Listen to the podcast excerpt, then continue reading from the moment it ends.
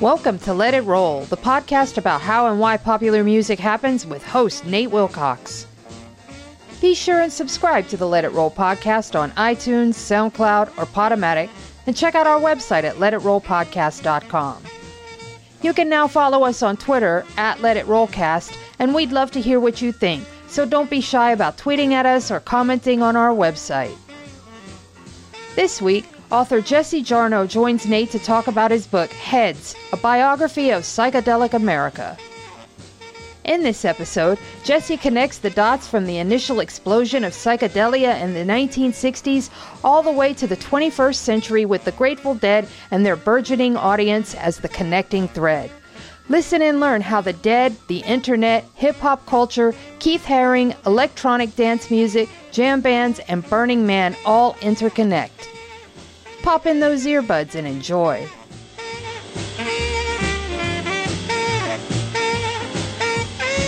It's time to let it roll. This is your host, Nate Wilcox, and I'm joined once again by guest Jesse Jarnow to discuss his book, Heads, a biography of psychedelic America. Jesse, welcome. Cool. Thanks for having me back, Nate. Yeah, it's a pleasure. This was a really interesting book. I mean, it's a very ambitious topic to do a biography of. How did you decide to how did you decide this topic and how did you decide on which people to focus on? Because as as awesome and comprehensive as it is obviously you didn't talk about every acid head in american history. Right. Um, yeah those are those are both fairly uh, i guess big questions. The big the the, the reason I, I chose to do it is is because sort of it was just a you know a story that i didn't really know in its most complete way and there was no real place to to just be able to sit down and and, and read that story.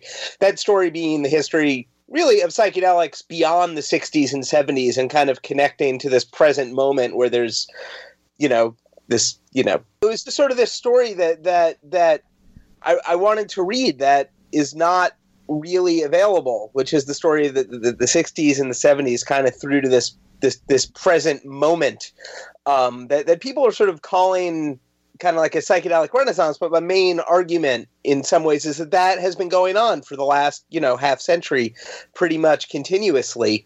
Um, and so there are all these stories about the 60s and 70s that are really well documented and, and in a bunch of really great books, you know, the electric Kool-Aid acid test being kind of the big obvious one.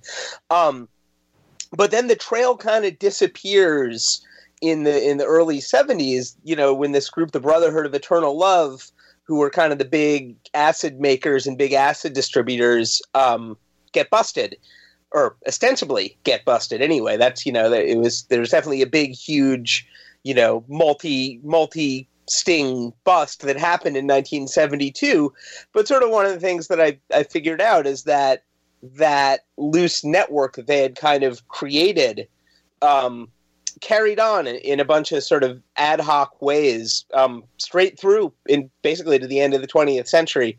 Um, so that story is, is, what I wanted to do is really connect that, you know, the, the psychedelic explosion of the 60s to the present psychedelic moment.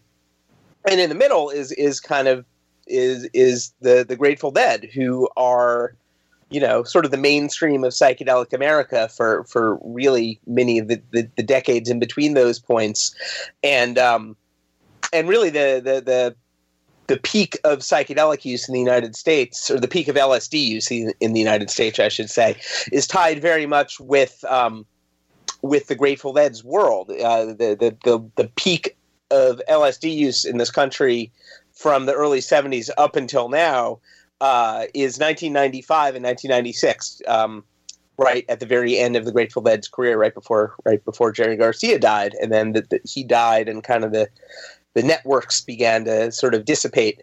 Um, so yeah, piecing all of those things together, and I, I, guess the ways that I chose who I focused on um, were there were a, a, bunch of different ways. Uh, for starters, I one thing that was really important to me was to not just reiterate the story of the 60s and you know oh man you know just kind of the, the cliche stories of, of lsd and its rise and and you know semi fall um, so i didn't focus a lot on on timothy leary who's you know who's who's his story has been been told over and over and over again, and and I think actually doesn't connect in a lot of ways to what happened later on. So you know, a, a lot of my choices and my focus were were kind of about we're kind of finding characters that I could use to to build the build historical bridges basically um, between different eras. So that was one that was one way that I chose people. Another was just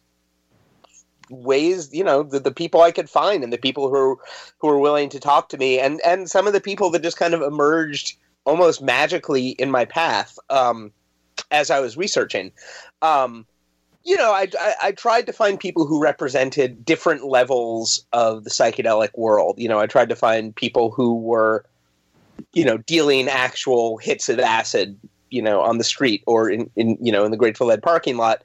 And I wanted to find people who were, you know, kind of the people who were taking, you know, the raw acid and turning it into blotter paper. And I, you know, and I wanted to find, you know, chemists higher up. You know, and I, I got fairly far up the chain in terms of being able to find different people to represent different parts of the story or to, you know just to tell different parts of the story from from their experience um and it's but, a big sprawling book and, I, and and yet it's got a coherent narrative and I, and I love the choice of the dead because your point about the highest use of acid and, and of LSD in American history being the early 90s that's not something we're generally aware of. If if you were a hipster in the in the 80s or 90s even if you didn't like the dead it was very hard to ignore their mass audience and the fact that LSD followed everywhere they went.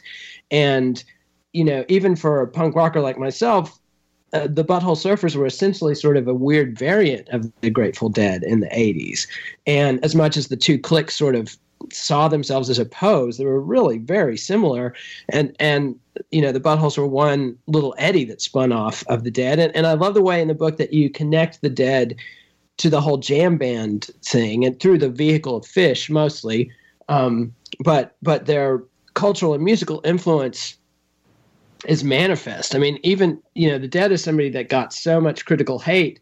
Uh, in the 60s and 70s, and were really basically dismissed by most mainstream cultural observers in the early 70s. Like you said, the trail just goes cold here.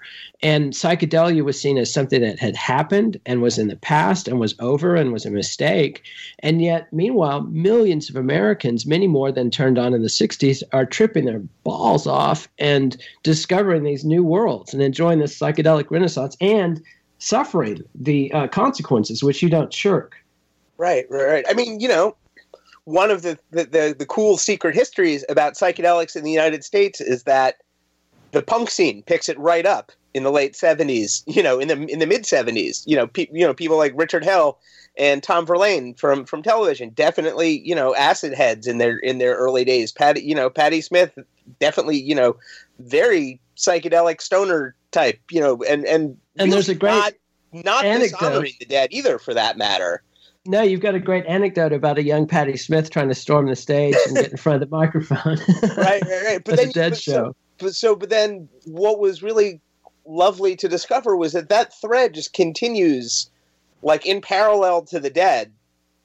There's this whole parallel thread of kind of psychedelic punk going on. You know, you see it in the early '80s with with the Meat Puppets and the Butthole Surfers and and Sonic Youth. Um, I'm not sure that the, the, buttholes were ever necessarily deadheads, but Sonic Youth and the Meat Puppets definitely have you know strong strong dead dead love within their bands. So, and the and the Black Flag of all bands oh. was the biggest deadheads uh, of any of the that era of punk musicians I know of, even though their audience didn't really cross over much, if right. at all. And that was one of the things that I that I came to love. You know, I, I I there are many reasons why I love the Grateful Dead, but but in discovering that was enough made them made me love the Dead even more. Discovering that sort of punks and and underground scenes of of all stripes, like well beyond well beyond kind of the jam world, had in the Dead this kind of anarchistic DIY psychedelic model. So even if the Dead are kind of this big trundling, you know, stadium rock band by the 80s and 90s that are, you know, definitely not as yeah, the Dead were not definitely not as hip like in that in that cool underground sense of the word. that they were, you know, they were that in in the '60s and and probably into the early '70s. But by the late '80s and '90s, they were definitely no longer that. But we're still intrinsically connected to kind of that spirit you know that that that there was still something about their world that connected to to just utter non-mainstream craziness even if that wasn't necessarily represented in their music.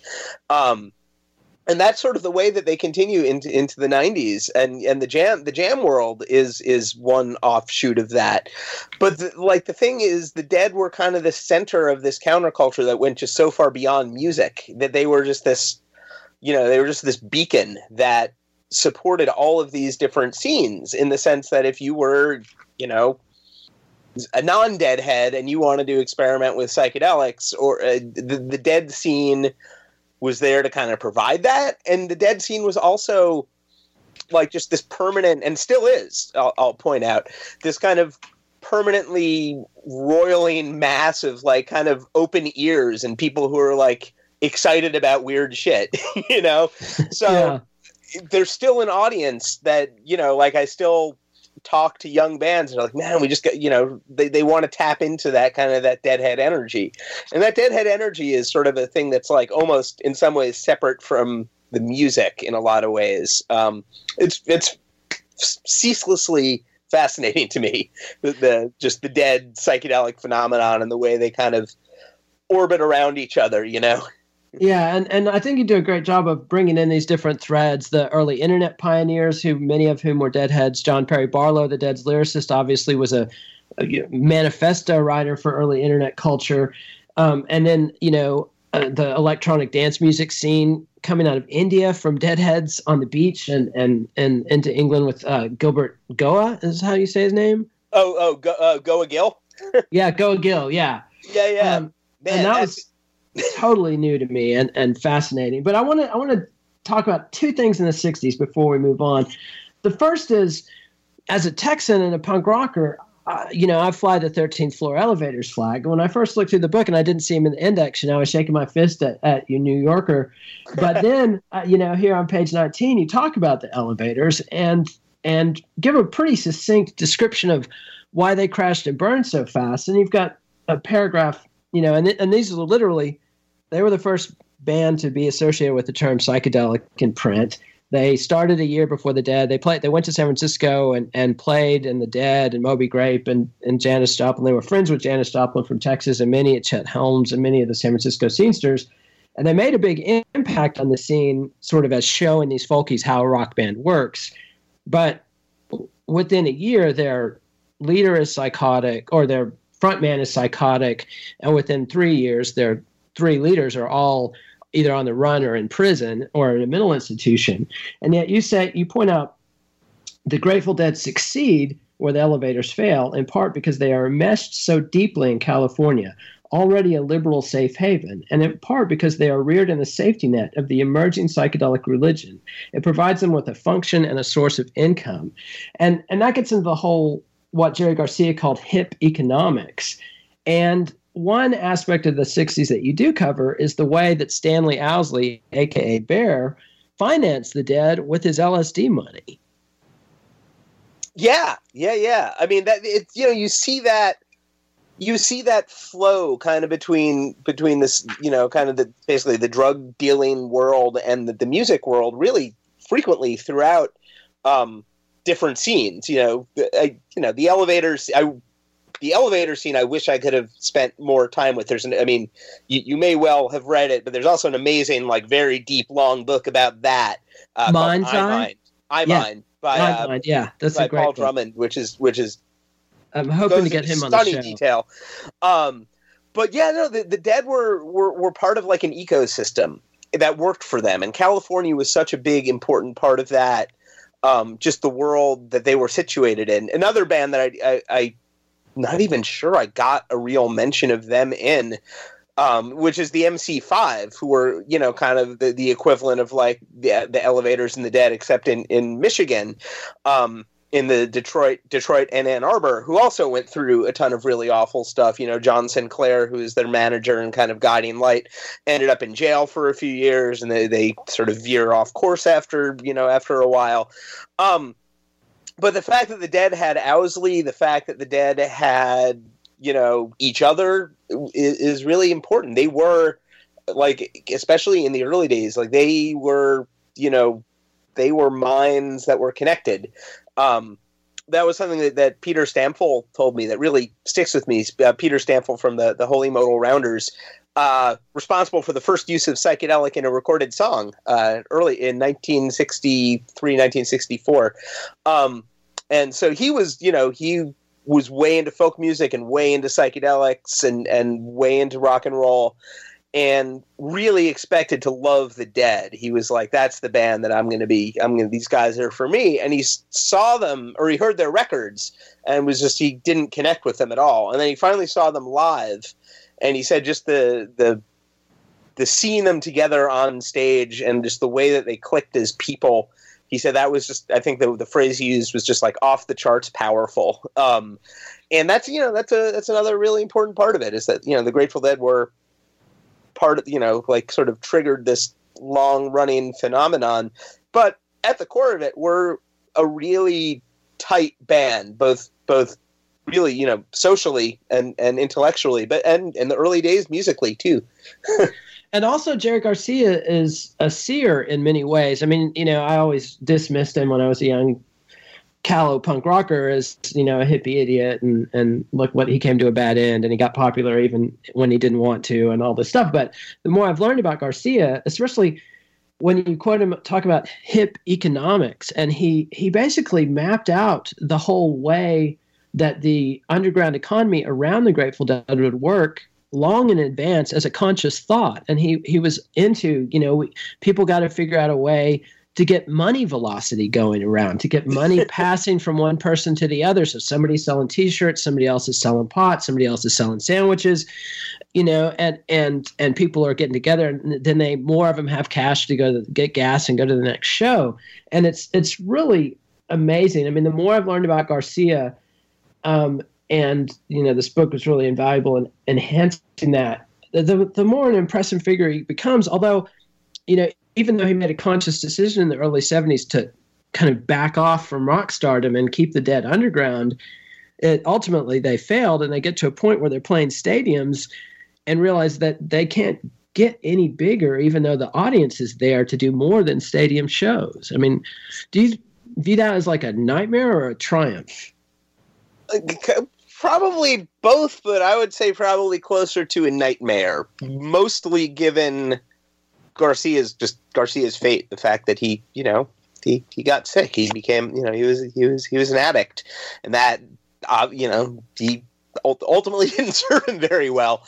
Um, but Jerry, you know, Jerry was a was really a brilliant guy and a really articulate thinker, um, and was able to yeah like like you said was able to sort of think things through and, and map a lot of things out but i don't think that that notion that they, the dead would be at sort of the only thing rolling at the center of it. I, I, I don't think that was in his equation. I think you know I think when he's talking about this notion of hip economics and this notion of of, of, of you know the scene that supports itself, he was speaking.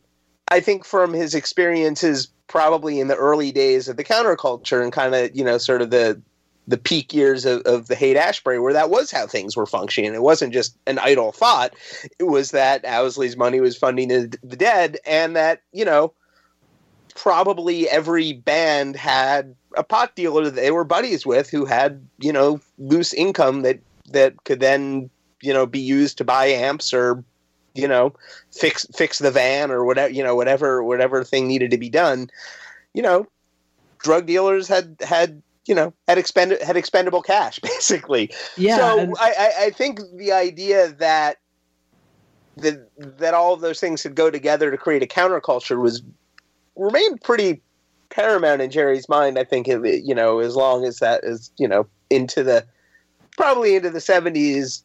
You know the Dead were still very um, ambitious in what they were doing. The Dead did sort of go underground in some ways, but you know they started their own record label. They built this enormous and expensive uh, sound system that, that we now call the Wall of Sound. Um, they, they, that Owsley know, they, built and designed. Well, sort of. Owsley, Owsley sort of had the psychedelic vision for it and was, you know, kind of dictating some parts of it, but the Wall of Sound was created by a lot of different people. Uh, primarily, uh, in my understanding, um, Ron Wickersham at Alembic was kind of the, the the visionary guy who actually was able to take and Dan Healy, who's uh, who's the, the Grateful Dead's long long time sound guy, were kind of the people who were able to take Bear's ideas about like oh you know about every instrument having its own representation and then translate them into actual actual you know practical use.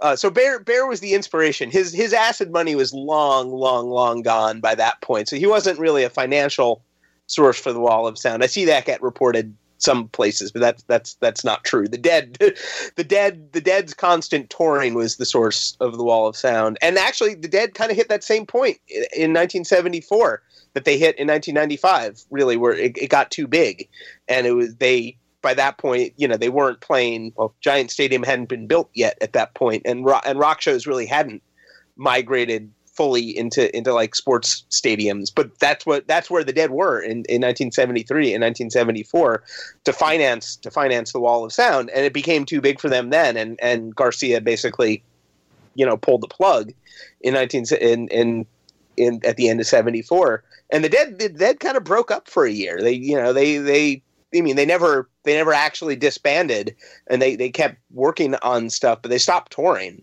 Um, and, and they and, you know. And they came and, back stronger. There's two pieces before we leave the early seventies, but well, musically. Hold on, I just want to finish the parallel though. Oh, go. Which is that that is also what happened in 1990, the early 90s, after the Dead had this huge number one hit where it got too big and there's you know they're basically playing the biggest possible places they can to sort of keep everything financed. And garcia got really sick of it by then as well. And you know there's in the grateful dead bios there's you know him basically talking about this is a really like sucky way to to you know try to make art is you know doing it in baseball stadiums for gazillions of people. And unfortunately by that point the dead were kind of too locked into their thing, and Garcia's addiction was was kind of at that point in a really bad place in the early 90s and and they weren't able to stop. But there was a lot of talk in those last few years of like t- really taking like a year or two off and trying to let things cool out a little bit. So i think to to wrap back to what you were starting with i think that you know hopefully that would have happened at a certain point yeah quite likely it's time for the jump in with our first song and this is the first single that the Grateful Dead released on Warner Brothers, The Golden Road to Unlimited Devotion.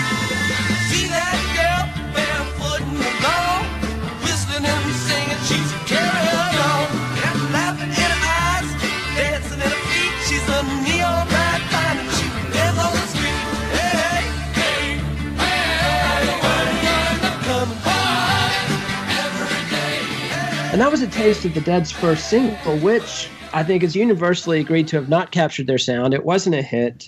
Um, I I kind of enjoy it, but um, it's very atypical of the Dead, and and their struggles to come to terms with the studio is like a staple of Dead biography and something that's been covered elsewhere. But I wanted to get into what you document, which is the emergence of the tapers, and and you pretty much track down you know Marty Weinberg and and people like that that that were some of the first people to get sophisticated with taping and the way the Dead allowed that.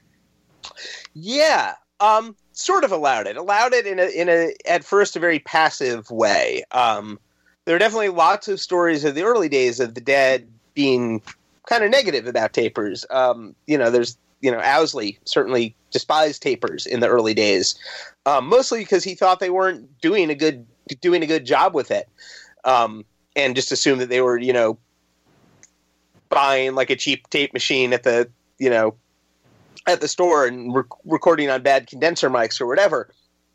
Um, but yeah, the the dead tapers really began to evolve this technology, and um, I think there was, I think it was a, it was a very, it was a debate within the dead for a good ten or fifteen years, really, kind of from the. Uh, from the late 60s into the early into really into the early 80s it was it was kind of this this this tense thing within the dead world. Um, I didn't get to talk to him for the book, but since I've, I've gotten to interview Dan Healy, uh, who, who I said was the Dead sound guy, and he said that within the Dead there was this there were tapers and there were non-tapers, like within the dead, you know, within the dead themselves, and the the people who were tapers within the dead kind of understood that impulse. And Jerry Garcia was one of those people. He, um, I had to cut out a long section uh, describing his cross country journey in the summer of 1964 as a bluegrass tape collector. Um, literally driving from California to Indiana to to hang out in a guy's basement and hook up reel to reels and and copy bluegrass tapes and and and then go see people like Bill Monroe and the Osborne brothers um, and make his own make his own tapes. Um, but he was doing it um, to learn the music. He wasn't doing it necessarily because he was a completist. His the, in the the notion of bluegrass tape collecting was so you could kind of like pick up the licks that because you know solos could go on longer. You know, there was the repertoire was bigger. It was you know easier to slow down than records probably.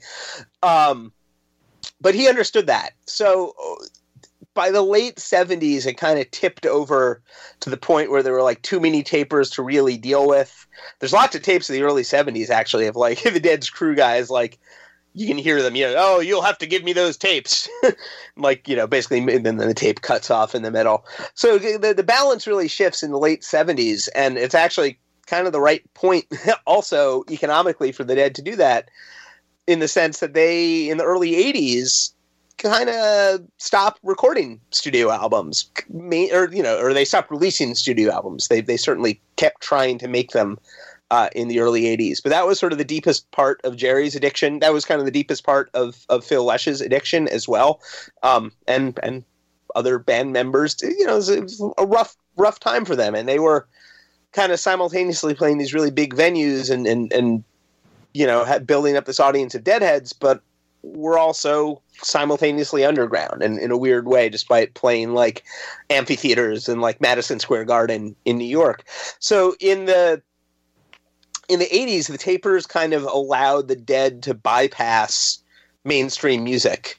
Um, in the sense that, you know, the dead had all these new songs that they were playing live in the early 80s and, you know, didn't have it didn't didn't have their act together enough to like record them and put them out so the Deadheads kind of did that for them, and then when the album itself finally came out, which was In the Dark in 1987, it spawned an actual number one hit, or not a number one hit, a top ten hit, Touch of Grey. Um, but the Deadheads all knew that song already, and are already, you know, they can already sing along with every every word by the day the album comes out. You know, not because it's leaked, but because the Dead have just been playing that music, and that was really symbolic in in a lot of ways. That they were working outside of the the, the structures of, of the record industry. And I think that granted a lot of other bands sort of the freedom to be able to, you know, say, oh yeah, we, we you can develop songs live and they can have this whole other existence that doesn't have anything to do with studio recordings. Um, which is and let's let's some, kind of a bit. dangerous attitude in some ways, but yeah. Yeah, well, let's hear a little taste of the Dead live. This was the first attempt. This was the commercial attempt to capture the Dead's magic live on their album Live Dead. This is a snippet from the middle of Dark Star, one of Jerry's solos. You and I, while we can.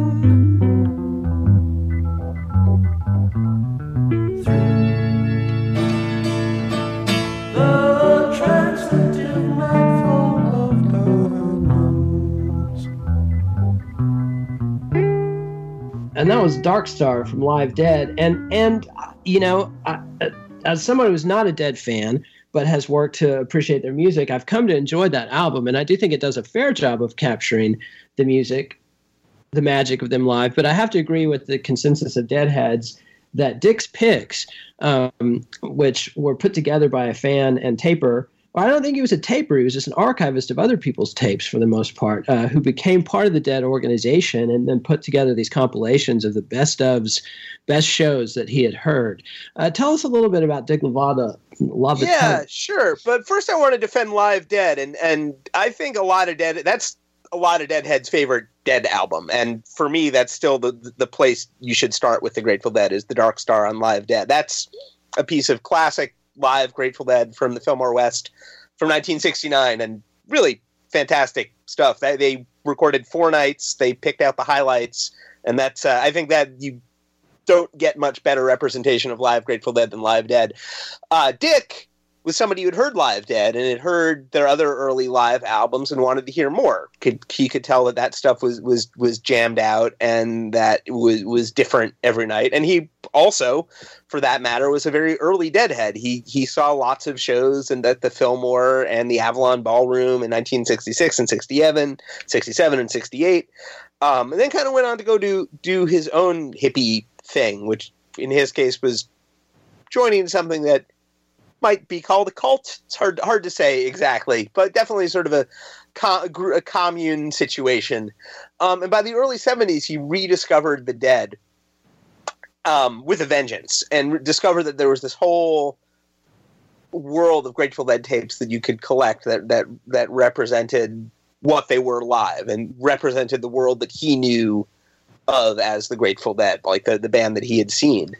Um, and he he set it upon himself to collect as as much as much of that as he could, and he was um, like yeah, like you said, he was not a taper himself. Um, like he wasn't you know at the shows with with with microphones or anything like that. Um, nor was he a pot grower for that matter. But he lived in Hawaii nearby um, somebody who grew a bunch of really good pot and was able to trade that pot for really good Grateful Dead tapes and um, kind of work his way into the Taper network, and eventually that use that same method to kind of work his way into the Grateful Dead world itself. Um, that was just a thing that he did in the '70s until I mean, I guess he got busted doing it at some point, but um, sending large large batches of, of really good pot to the mainland. Um, so it's kind of simultaneous. So he works his way into kind of the, the the circle of dead tapers in the late '70s, where he's like, you know, you know, nowadays we take it for granted that a bet, you know, like a band like Phish or you know a jam band or you know any anybody that's improvising really, you can pretty much hear that performance the next day. Um, through either a, an official app or through BitTorrent or you know even just YouTube videos or whatever. But Dick w- was really, as far as I could tell, the first person who put his mind put their minds to doing that in the late 70s where people were sending him like whole dead tours like within within weeks of them happening. So at the same time he's kind of and then he, he starts kind of working his way into the dead. You know i don't think this was like he wasn't trying to climb the ladder in, in any professional suck uppy kind of way. He, he was just he was dick. He was just sending weed to people really. Like it sounds like he was an authentically friendly head which is something that i really liked about him. He was just so enthusiastic about everything but eventually he becomes friends with the Dead's crew and gets a job kind of hanging out. He moves back to California and, and doesn't, I take that back. He doesn't exactly get a job.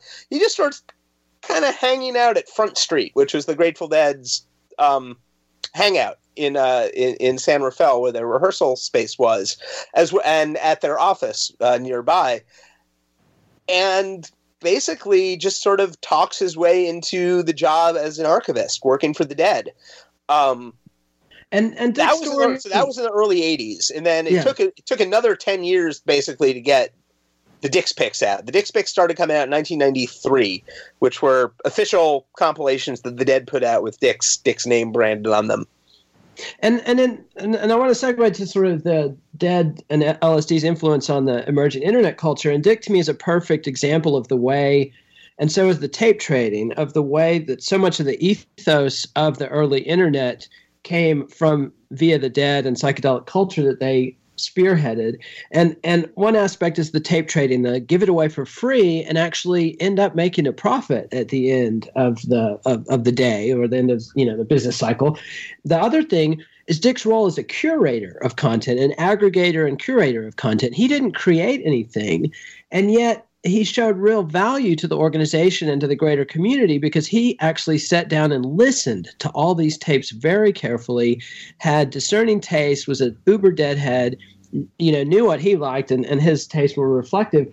And that has become, you know, an entire career for many people just aggregating and curating content on the internet because the dead with their surf feet of live bootleg tapes was one of the first popular music sort of things that was an overwhelming amount of content, you know, and especially when it wasn't available. And the, the other thing I want to get to is what you call uh, Jerry Garcia's philosophy of turn your back and say fuck it. Um, you know, and and that he didn't want to engage in revolutionary struggle. He wanted to change the world, or at least live in a different world. And and rather than confronting the establishment directly, he felt just turning away from it and living your own life the way you wanted to live it was a more effective form of rebellion. And you'd have to say, compared to peers like Tommy Hall or John Sinclair, who tried to directly take on the system and were crushed, that Garcia's uh, voice had a lot of life to it. And that ties into the sort of libertarian ethos of John Perry Barlow and the whole, you know, the information wants to be be free cult that not cult, but you know, philosophy that that he started, which you know we're seeing the end of that. The internet is information no longer wants to be free. Information wants to be paywalled at this point. But for a long time, that was the driving ethos of the internet. Can you talk about Barlow a little bit? And and oh and well, oh sorry, I was prepared. Um, well, I, should, I want to, I want to step go. back a few a few things. Sure. What you were saying. So that expression is actually Ken Kesey's "turn your back and say fuck it." That came from um, an anti-war march. Actually, that was that was uh, that was something that he said um, in 1965, I think, uh, at an anti-war march in Berkeley, sort of saying that protests, you know, engaging with the system through protests was not necessarily the, the, the way to change it. The, the notion of counterculture is a culture within the larger culture that's changing the culture around it. And, and Kesey's belief, and I think this applies to Garcia as well, was that that was the best way to do it was to sort of go off and make your own culture that would then radiate radiate outwards. Barlow is very complicated. He, he's it's it's different for him. Um, I don't. I, I, would not put Barlow in the turn your back, say fuck it camp. Uh, he was he was a registered Republican. He worked on Dick Cheney's um, state senate campaign, I think it was in the early '90s, uh, and was was basically setting himself up for a career in Republican politics, which is what his dad the um, connection I was trying to make was between there's a certain sympathy, sort of one of these instances where the left and right meet at the extreme ends of the circle, between the turn your back and say fuck it, and then the hardcore libertarian uh, from the right wing uh, that John Perry Barlow epitomizes. And Tommy Hall of the Elevators was another extreme right winger. Yeah, though, like I said, Barlow is really complicated, and there's been a lot of there's been some pretty serious thinking about his life since since since he passed away um, in that a lot of you know a lot of his libertarian ideas also are really very connected to conservative economics and corporate economics, and that some of the things that he um,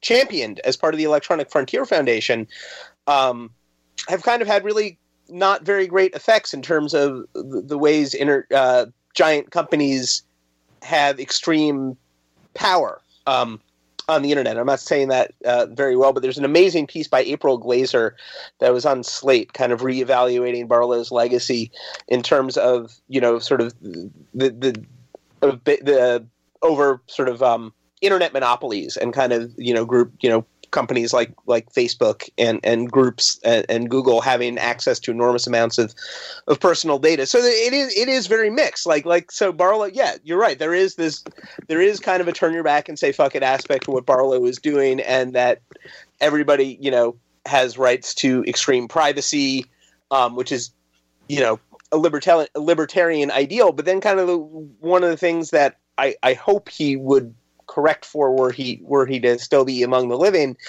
um, would be that that was translated in a in a in a that didn't scale. That I, I don't think that idea really scaled when it came. He didn't foresee the corporate internet. I think it's he, the classic libertarian era of watching out for government power and ignoring corporate power. Right. Yeah. Exactly. That's exactly it. Um, and I think that's where you see. I mean that that tension does start to emerge in the '90s. So on one hand, there's this like utopian countercultural notion of the internet, but on the other hand, there's this you know you know ri- rising corporate power on it that that that happens exactly in parallel. Um, but you know there that that utopian anarchistic inter- anarchistic internet still very much there and and very much controversial and you know he, he you know Barlow is right there with people like Edward Snowden, and, and, I'm sure would have lots of opinions about what's going on with Julian Assange these days and that kind of stuff. Yeah, was, he definitely contributed to the discussion. But let's hear what he contributed to the Grateful Dead world, which he was uh, Bob Weir's lyricist, whereas Robert Hunter typically stepped in for Jerry Garcia or Phil Lesh to write lyrics. Barlow wrote um, songs like Cassidy from Bob Weir's first album, Ace.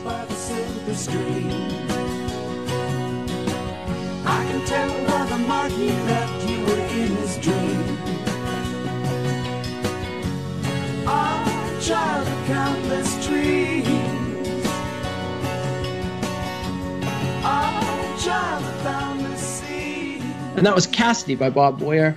Uh, lyrics by John Perry Barlow from his first sol- solo album. And, and Barlow not only contributed lyrics to Weir, but he and Hunter uh, had a sort of summit meeting. At least that's the way Barlow described it at some point that you described in your book.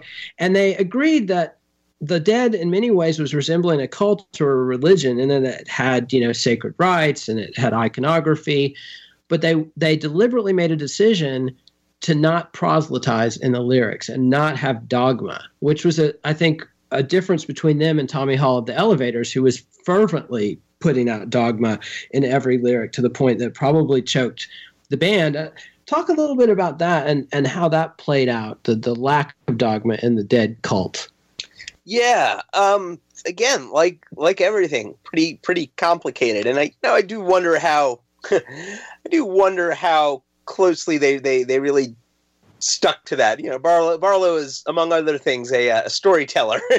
so uh, you know, I, I would love. I would. I don't think we're ever going to. I would love to hear Hunter's account, Hunter's account of that same meeting and, and what he what his takeaways were. Um, but the dead were a giant tent. You know that I think that is the result of of you know, and I, but I don't I don't doubt that Hunter and Barlow deliberately did not, you know, tr- they tried to deliber- deliberately write apolitical music, and I think the result of that is the Dead's music being um in enormous like you know like I said an enormous tent that that's open to a lot of people and is um on one hand has this very firm countercultural grounding this notion that it that, that it sort of that the, it's coming out of this transformational place that's kind of intrinsically connected to you know psychedelics but also you know but also this kind of you know as apolitical it was i think there was this very poli- there was still kind of this political notion in what the dead were doing even if that politics was was was sort of anti-politics.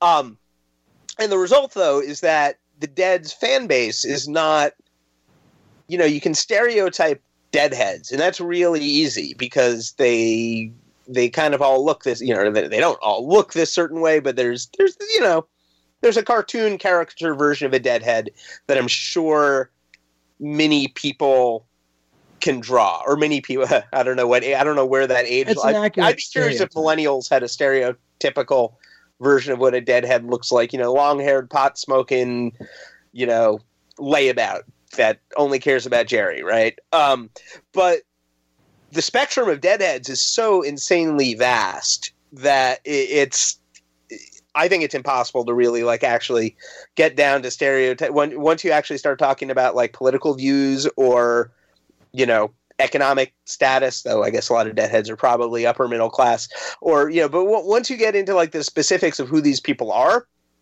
then I think the the the, the range is a lot wider than probably anybody would suspect. Um, and I think that is a result of of the band's attitudes, which you know you you you see in the lyrics, definitely by Hunter and Barlow, but you also see in the way the band sort of carries themselves and and the issues that they do that they did um, they did address and, and did engage with, um, a lot of which were you know environmental. Um, but you know then and to their credit, the dead were you know in in the eight in the early 80s even in the late 70s were were playing environmental benefits you know in kind of this age before climate change was really you know a topic that people talked about you know the dead were the dead were definitely on kind of the eco you know supporting the sort of the you know ecological causes and things like that. Yeah, they didn't they didn't support every cause, but they they walked their talk on the causes that they chose to support. I want to sort of change gears here and talk about another thread that you pick up that was news to me. That um, the role of deadheads, particularly a guy named Chad Stickney and another better known guy named Keith Haring, in the emergence of one of the five pillars of hip hop, graffiti culture in New York City. Yeah, that was something that I that took me by a for for that was a huge surprise when that when I kind of uncovered that during during research. Um, and you know, which isn't to say you know, so Chad Stickney uh, was a graffiti artist better known as LSD Ohm, who's a pretty influential graffiti artist when you when you you know get into kind of the the, the nitty gritty of the history of graffiti culture, um, who is there kind of right at the moment that graffiti changed from people just writing their names on walls and in their handwriting into kind of these artistic statements that are sort of comic booky. Um, Peter Max, actually, big big story about him in the news recently, but Peter Max, big influence on on people like Chad, and so Chad was part of this kind of group of hippies that hung out around Central Park, the Parkies, who were also um, also a, a cross country LSD connection with the Brotherhood of Eternal Love, and are actually to tie this back to what I was talking about at the very beginning. Um, are kind of the way that you see that the Brotherhood of Eternal Love operated continuously, even though they allegedly got busted, because you see it in people like Chad, who did, who passed his connection on to the next person, to the next person, to the next person through this kind of un- continuous underground culture, where psychedelics were part of it, but not the only thing going on.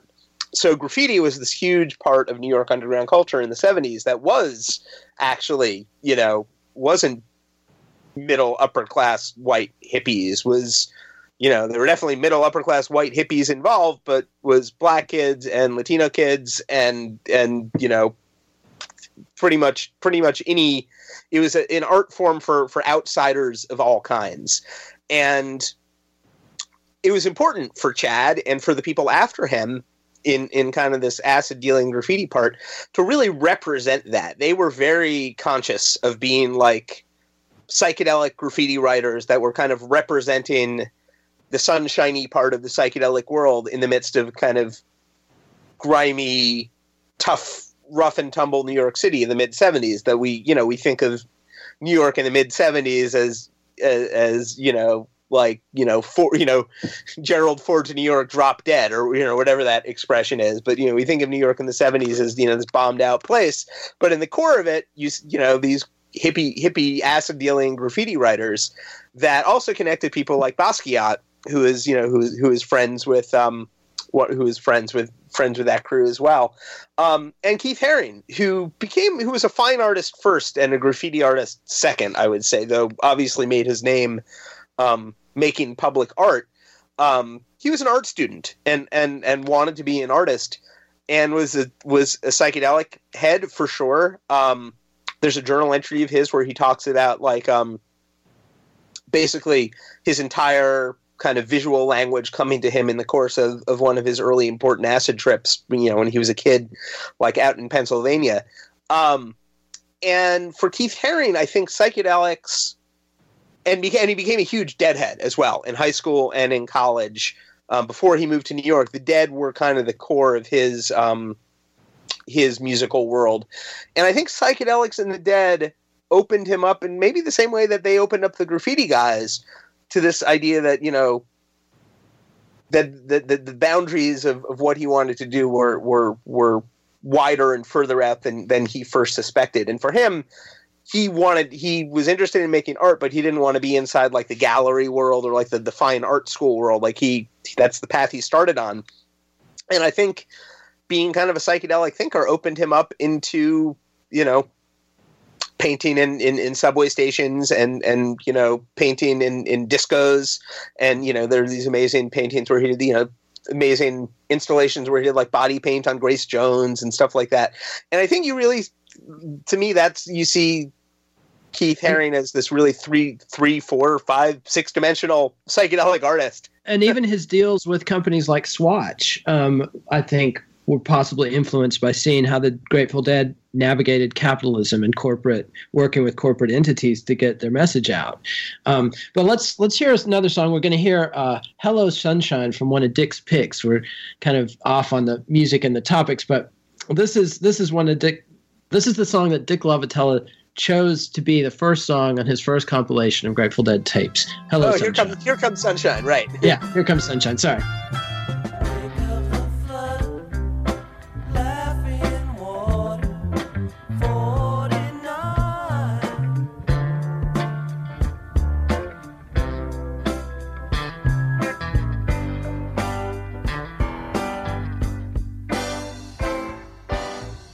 And that was Here Comes Sunshine by the Grateful Dead from the volume one of Dick's Picks. But let's get back. Uh, we've got covered uh, some ground to cover. I want to talk about the jam band scene and Phish. And I, I think at this point, I want to get to one point about Phish, which, you know, they're a, a band that came up in Vermont, probably more influenced by Frank Zappa than the Dead musically, maybe. Um, definitely Dead influenced. They built their own sort of mini audience, and, and and you tell that story pretty well in the book. But then when the Dead, when Jerry Garcia dies, uh, Phish inherits the Dead's parking lot scene, which isn't necessarily music fans. Tell us a little bit about that and the conflict that the Dead had with the parking lot scene, and and what happened when the Dead disappear and that parking lot scene uh, spirals out into into many whirlpools. Yeah, so the, the parking lot scene was this kind of enormous thing that emerged around the dead kind of over the course of the 80s and the 90s that became this, you know, drug bazaar, basically, that was sort of loosely connected to the dead. They're not loosely connected, that is. It was pretty intimately connected with the dead. It, the dead kind of created this language that they used that you know the, the, it was kind of this you know a certain certain kind of slang a certain kind of vernacular a certain kind of social cultural feel that became this place that that you know you can call it Shakedown Street when it's when it's outside a Grateful Dead show or outside a Phish show. It's still called Shakedown Street, but I think extends you know kind kind of far beyond that, and which is kind of where Phish come in in that they you know like you said Zappa was probably in some ways more of a musical influence on them, but again they picked up this vocabulary from the Dead in terms of the way live shows are structured, or even just the way touring is structured and the way that you build that audience. And so that they, even without necessarily sounding like the dead, which I don't think they do very often, they were able to communicate in that language of the dead, kind of picking up on like almost like like almost on like the syntax without the actual without the language without the words or something like that, which I think is really a lot of why Deadheads picked up on Phish. They they were sort of picking up on that sort of structural stuff. Um, and the parking lot scene was incredibly complicated for the Dead. They they did not really like that aspect of, of people showing up and following them around without being without really without going into the shows or without you know without like a really deeper interest in the music other than that the music was the background of this this this counterculture which is you know in some ways they they kind of wrote that script themselves because um, you see so many parallels between the counterculture of the Haight Ashbury and kind of this swirling messy chaos that that kind of was around the dead in the 80s and 90s there's so many of the same patterns and and even maybe preventable things that happened at that point. Um and it was just out of you know it, it's it was kind of out of the dead's hands in some ways. They they tried to control it. They tried to corral it in different ways. They banned camping at a certain point. They tried to ban vending, but it was just it was just was almost separate from them by I would say by probably by, by the time Touch of Grey came out in '87, and um, they became like a, a top ten pop band on MTV for a minute. I think by that point it was it was already too too far gone to control in any in any meaningful way.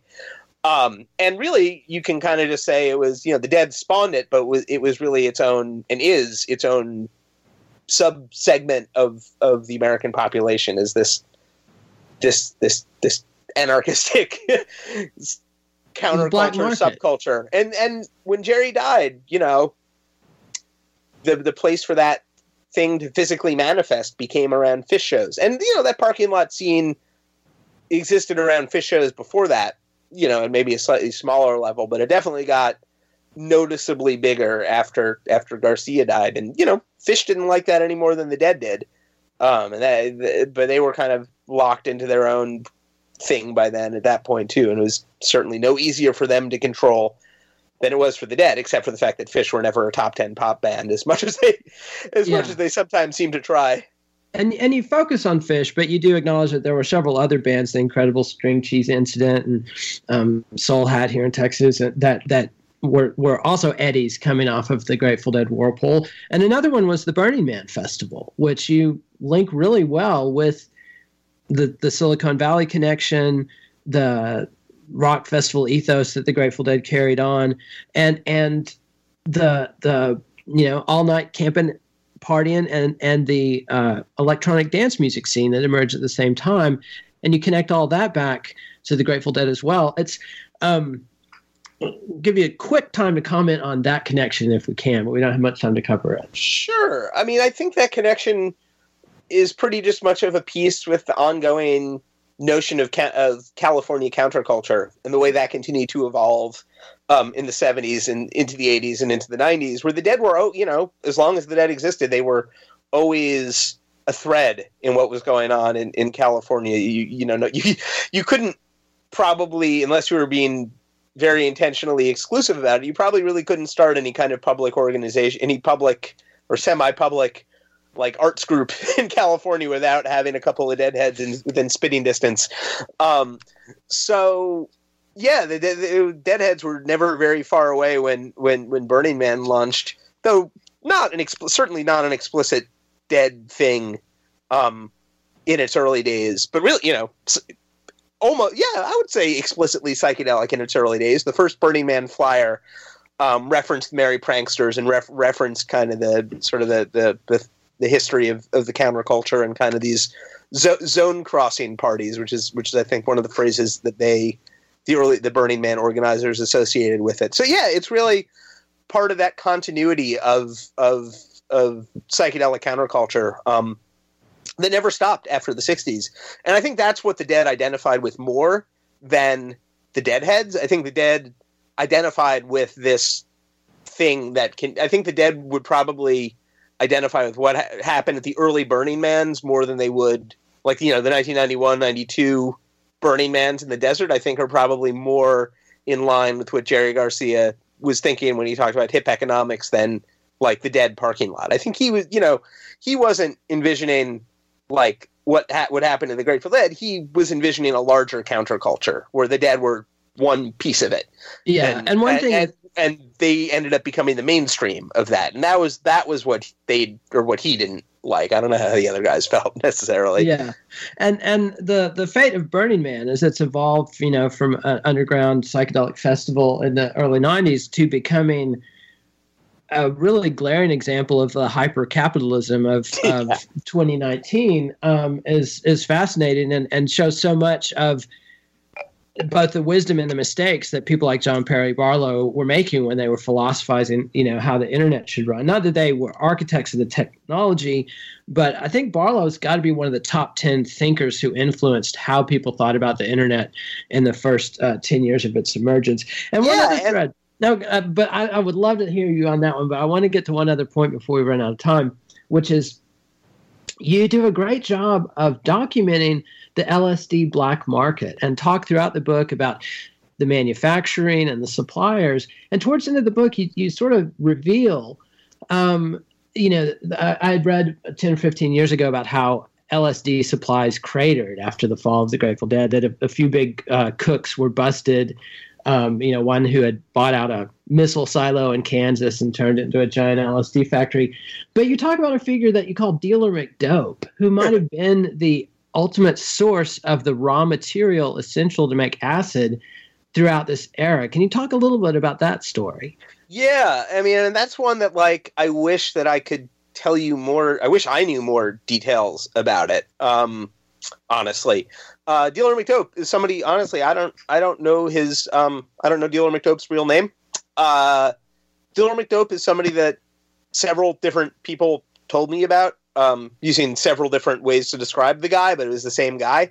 Um, and Dealer McDope is the phrase that that uh, Mark McCloud, who's the uh, who's a great the great blotter art collector, um, in San Francisco used to describe him. So I, I, I went with that one.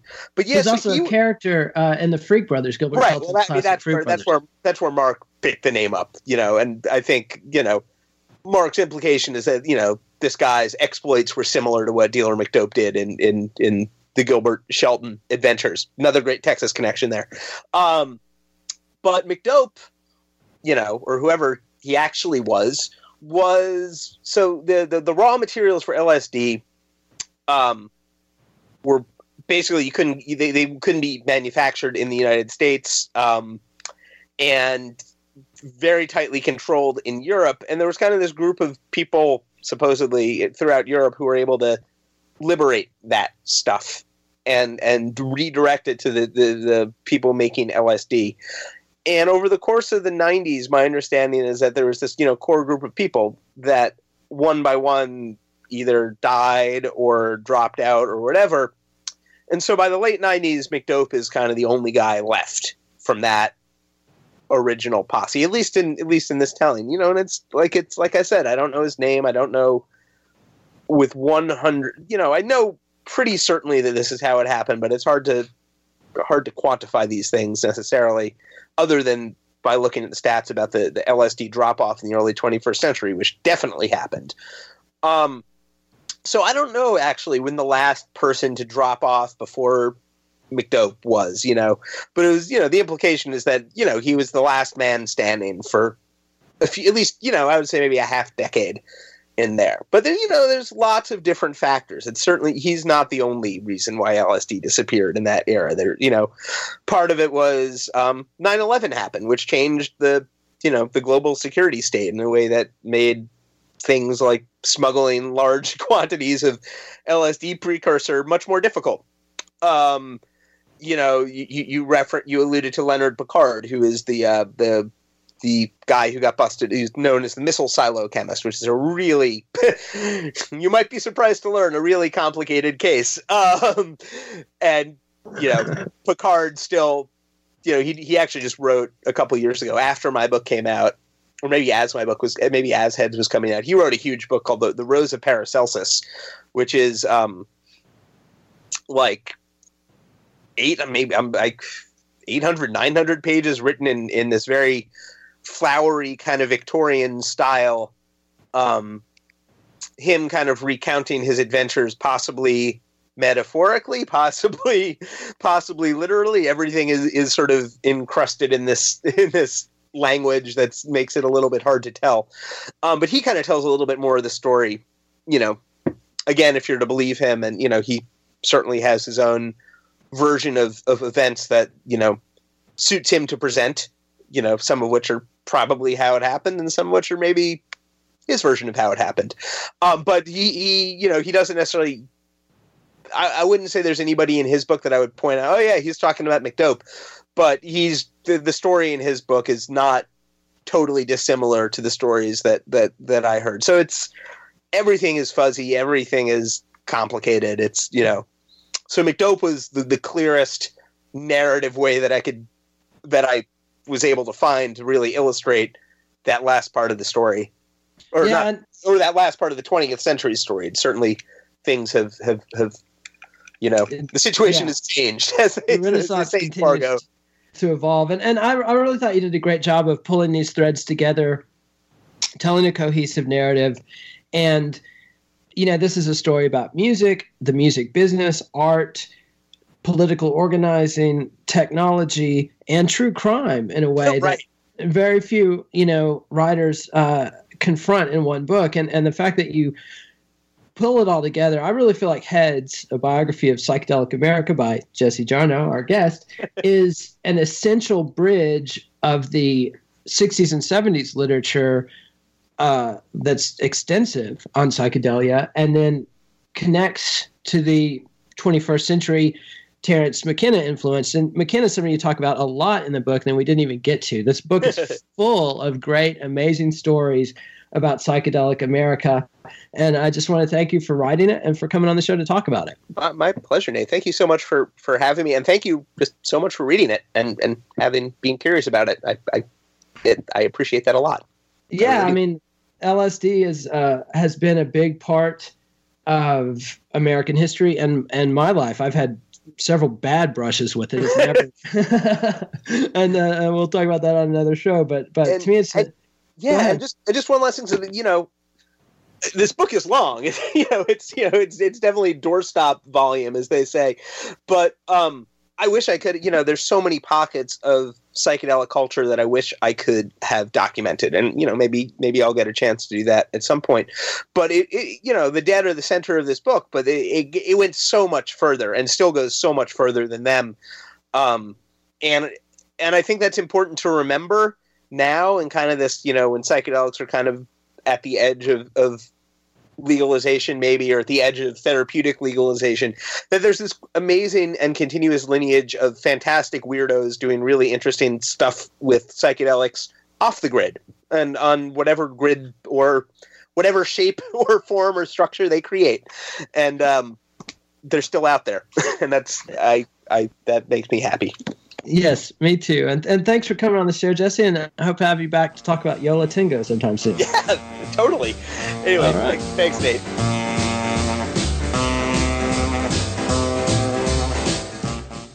Be sure and subscribe to the Let It Roll podcast on iTunes, SoundCloud, or Podomatic, and check out our website at letitrollpodcast.com. You can also follow us on Twitter at Let It Rollcast.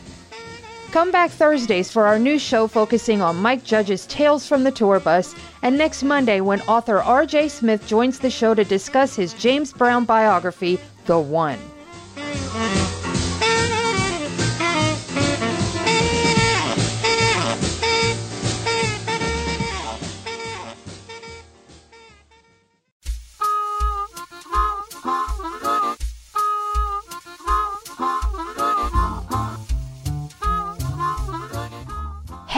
A biography of psychedelic America, is published by Da Capo Press, and you can support our show by ordering via the Amazon referral link on our website, letitrollpodcast.com.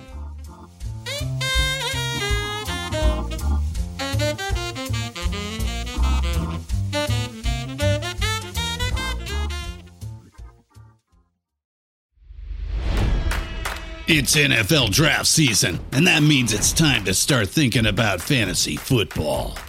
FantasyPoints.com features industry leading experts and prognosticators using proprietary hand charted data to help you score more fantasy points. FantasyPoints.com is the place to go for whatever kind of fantasy football you play. Whether you play fantasy football, daily fantasy sports, or do a little bit of everything, Fantasy Points has the meticulously researched content to guide you to victory.